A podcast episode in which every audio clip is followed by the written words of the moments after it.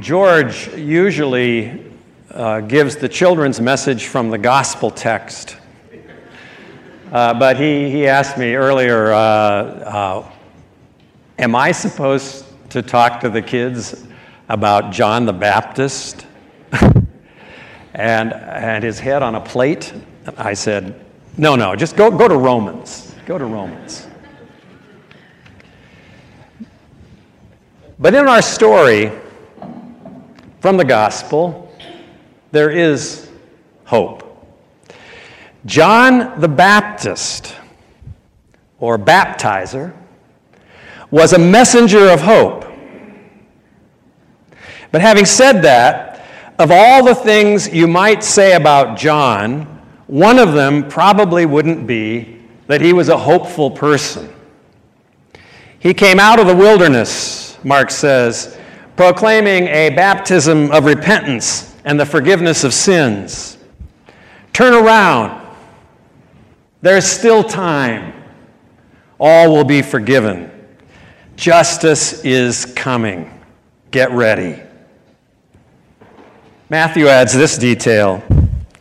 When John saw many Pharisees and Sadducees, that is, the religious and politically connected coming for baptism, he screamed at them, You brood of vipers, who warned you to flee from the wrath to come? Bear some fruit for God's sake. Luke's gospel adds, Even now the axe is lying at the root of the trees. Every tree that doesn't bear good fruit is cut down and thrown into the fire. Very hopeful, I think. In other words, get ready. Get your act together before it's too late. On the face of it, there's not much hope here. Lots of threats, but not much hope. Harry Truman, in the presidential campaign of 1948, took a train all over the country. He stopped in little towns along the way, whistle stops. He spoke to crowds from the back of the train. And during one speech, someone in the crowd yelled, Give him hell, Harry. In an interview years later, Truman insisted I never gave anybody hell. I just told the truth, and they thought it was hell. The same might be said of John the Baptizer. He told a hard truth to some, and it sounded like hell. John was like a thunderstorm raging out of the desert. All hell breaks loose, and then the skies clear. John cleared the air. You could smell the ozone. In the aftermath of a storm, there is beauty and hope. So it was for some. But for others, all hell was breaking loose around them. And among them was Herod Antipas, who had taken his brother's wife into his own bed and John told everyone who would listen, it isn't right. It isn't right. It isn't right. And word got back to Antipas, and he threw John into jail. The powerful don't like those who speak a hard truth that expose their lies and reveal to everyone what they really are. So they silence the messenger. They threaten them. They ruin them. And sometimes they kill them. In our text today, Mark tells us the backstory of Herod Antipas and John. Herod's brother's wife, Herodias, whom he had brought to his own bed, had a grudge against John. She wanted him killed. At his birthday party, Herod's daughter danced for him. And he was so grateful that he told her she could have anything that she asked for, even half of his kingdom. And after talking with her mother, she asked for John the Baptist's head on a platter. But Herod feared John, Mark tells us, and he believed him to be a good and holy man. He just wished he would shut up or change the subject. He actually liked to listen to John. John perplexed him. Herod Antipas couldn't figure him out. Everyone listened to John.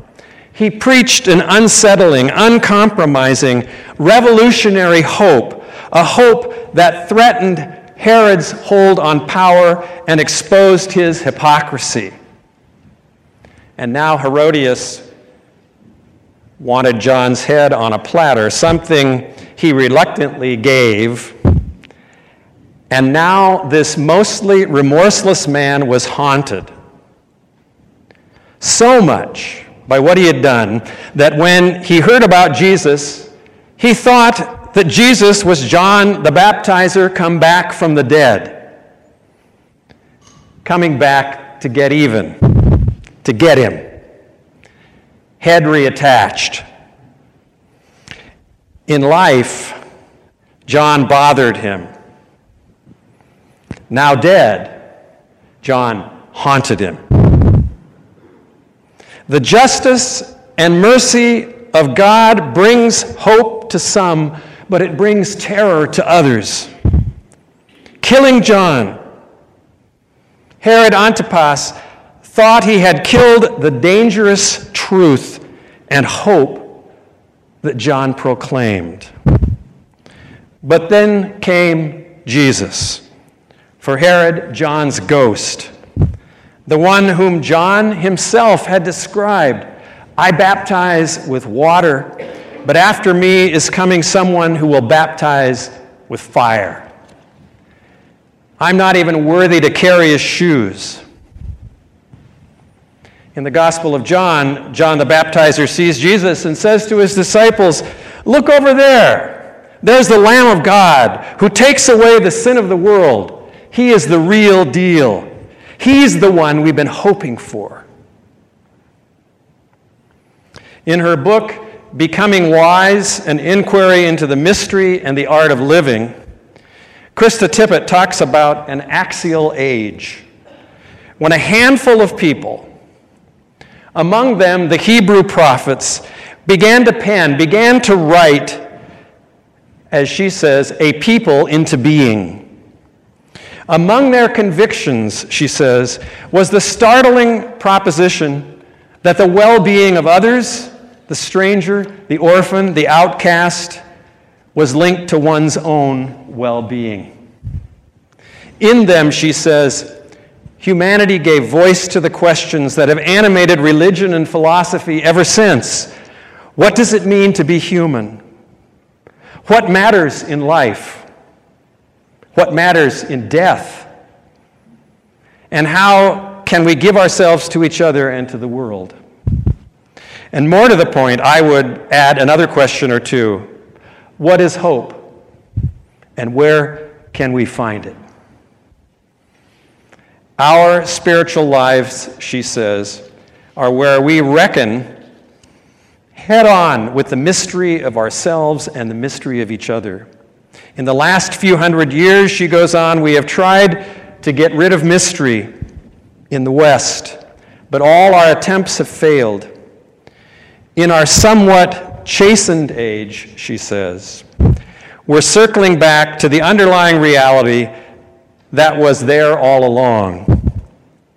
The human condition, in all its mess and all its glory, remains the ground on which all of our ambitions and all of our hopes flourish or crash. The discourse of our common lives, she adds, inclines toward despair. But the world, she said, is abundant with beauty and courage and grace. And I might add, hope. And out of the wilderness, into our chaos, into our doubt, into our despair, comes someone like John the Baptizer, who shakes things up, who turns things sideways, who tells the truth, which for some of us is a word of reckless hope, reminding us of the way things are supposed to be. While for others it is a threat, it is hell, and the voice of hope must be silenced, drowned in lies day after day until the truth no longer matters and what is wrong becomes right.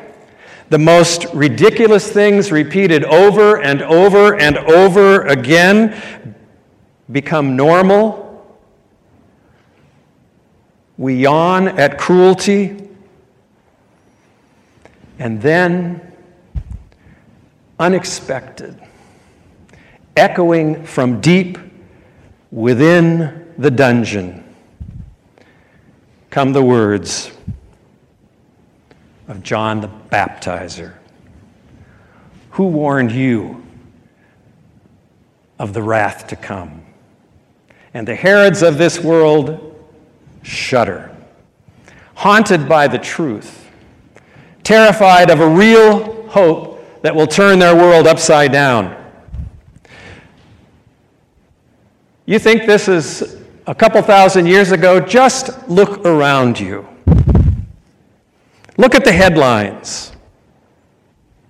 Just in the last week, John is still shouting, and Herod is still trembling, trying to kill the truth trying to silence hope against the odds. It's always been this way, but especially now. The American poet James Russell Lowell, in the great hymn, Once to Every Man and Nation, writes Once to every man and nation comes the moment to decide in the strife of truth with falsehood for the good or evil side. Listen carefully, and you can hear John the Baptizer. Some great cause God's new Messiah, offering each the bloom or blight. And the choice goes by forever twixt that darkness and that light. And then come these words, quoted by Dr. Martin Luther King Jr in one of his most powerful, powerful sermons. Though the cause of evil prosper, yet tis truth alone is strong. Though her portion be the scaffold, and upon the throne be wrong, yet that scaffold sways the future, and behind the dim unknown standeth God within the shadows, keeping watch above his own. John screamed at Herod from the grave, and Herod saw Jesus as John come back from the dead. Jesus himself called Herod that fox, and it was not meant to be a compliment.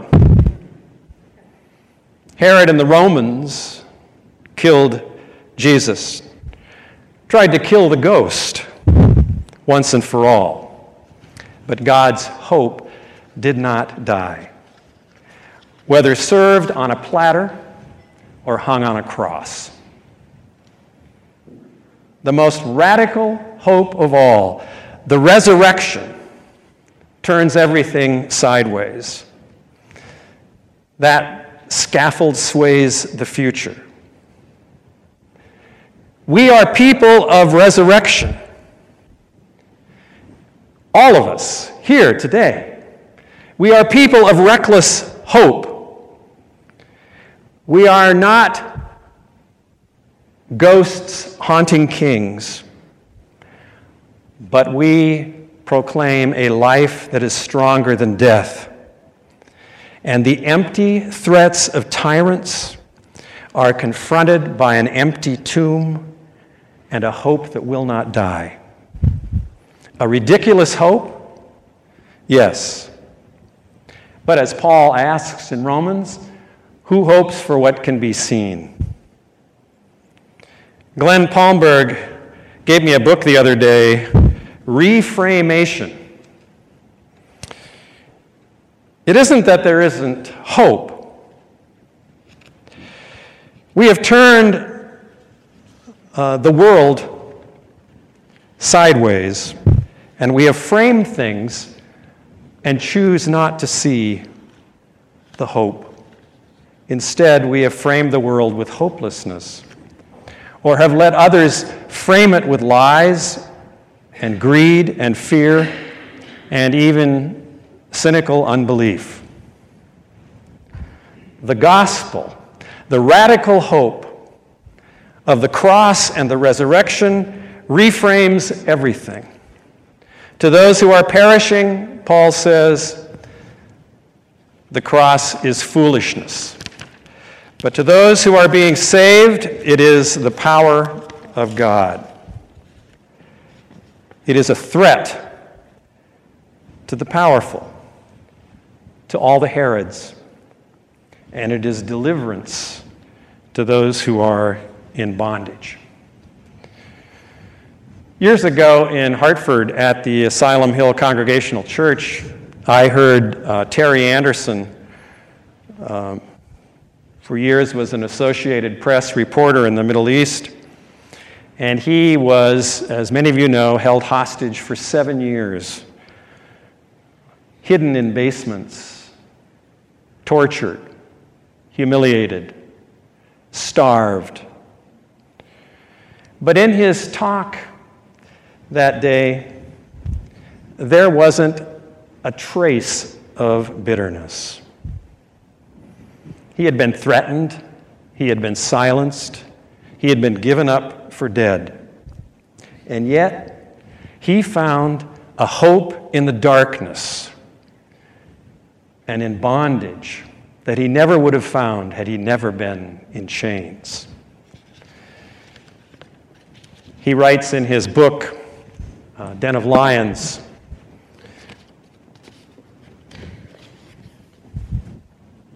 about gathering in the darkness and sharing the Eucharist together with a priest who was among them. And he wrote this Five men huddled close against the night and our oppressors around a bit of stale bread, hoarded from a scanty meal, and a candle lit not only as a symbol but to read the text by. The priest, as poorly clad, as drawn with strain as any, but his voice is calm, his face serene. This is the core of his existence, the reason he was born. Behind him, I can see his predecessors in their generations. Back to the catacombs, heads nodding in approval, hands with his tracing out the stately ritual, adding the power of their suffering and their faith to his and to ours. The ancient words shake off, their dust and they come alive. The voices of their authors echo clearly from the damp, bare walls. The familiar prayers come straight out of our hearts. Once again, Christ's promise is fulfilled. His presence fills us. The miracle is real. And then, once released, and compiling all these poems he wrote and hid, one of them he calls stigmata. Seven years in chains while love lies barren, where children grow, one lost, one not known, and others left unseated, now will never be. Grim, terrible years in subterranean cells, a pawn of evil hypocrites passed from hand to hand, taped and bagged like some dead meat, despised, inedible, but useful in a trade. Harsh and painful years of darkness, damp, and dirt, humiliations heaped in myriads, hatred and contempt received, returned. And then he asks, Wasted empty years? Not quite. No years are empty in a life. And wasted, that depends on what is made of them and after. Don't despair. In the darkness, God's hope shines brightest. And for now, as James Russell Lowell says, though we share truth's wretched crust, remember, hope is not dead. Claim the hope that never dies. Whatever your discouragement, whatever your doubt, however dark it might be, claim that hope. Claim the epiphany light that shines in the darkness, and the darkness has never figured it out. So may it be. Thanks be to God. Amen.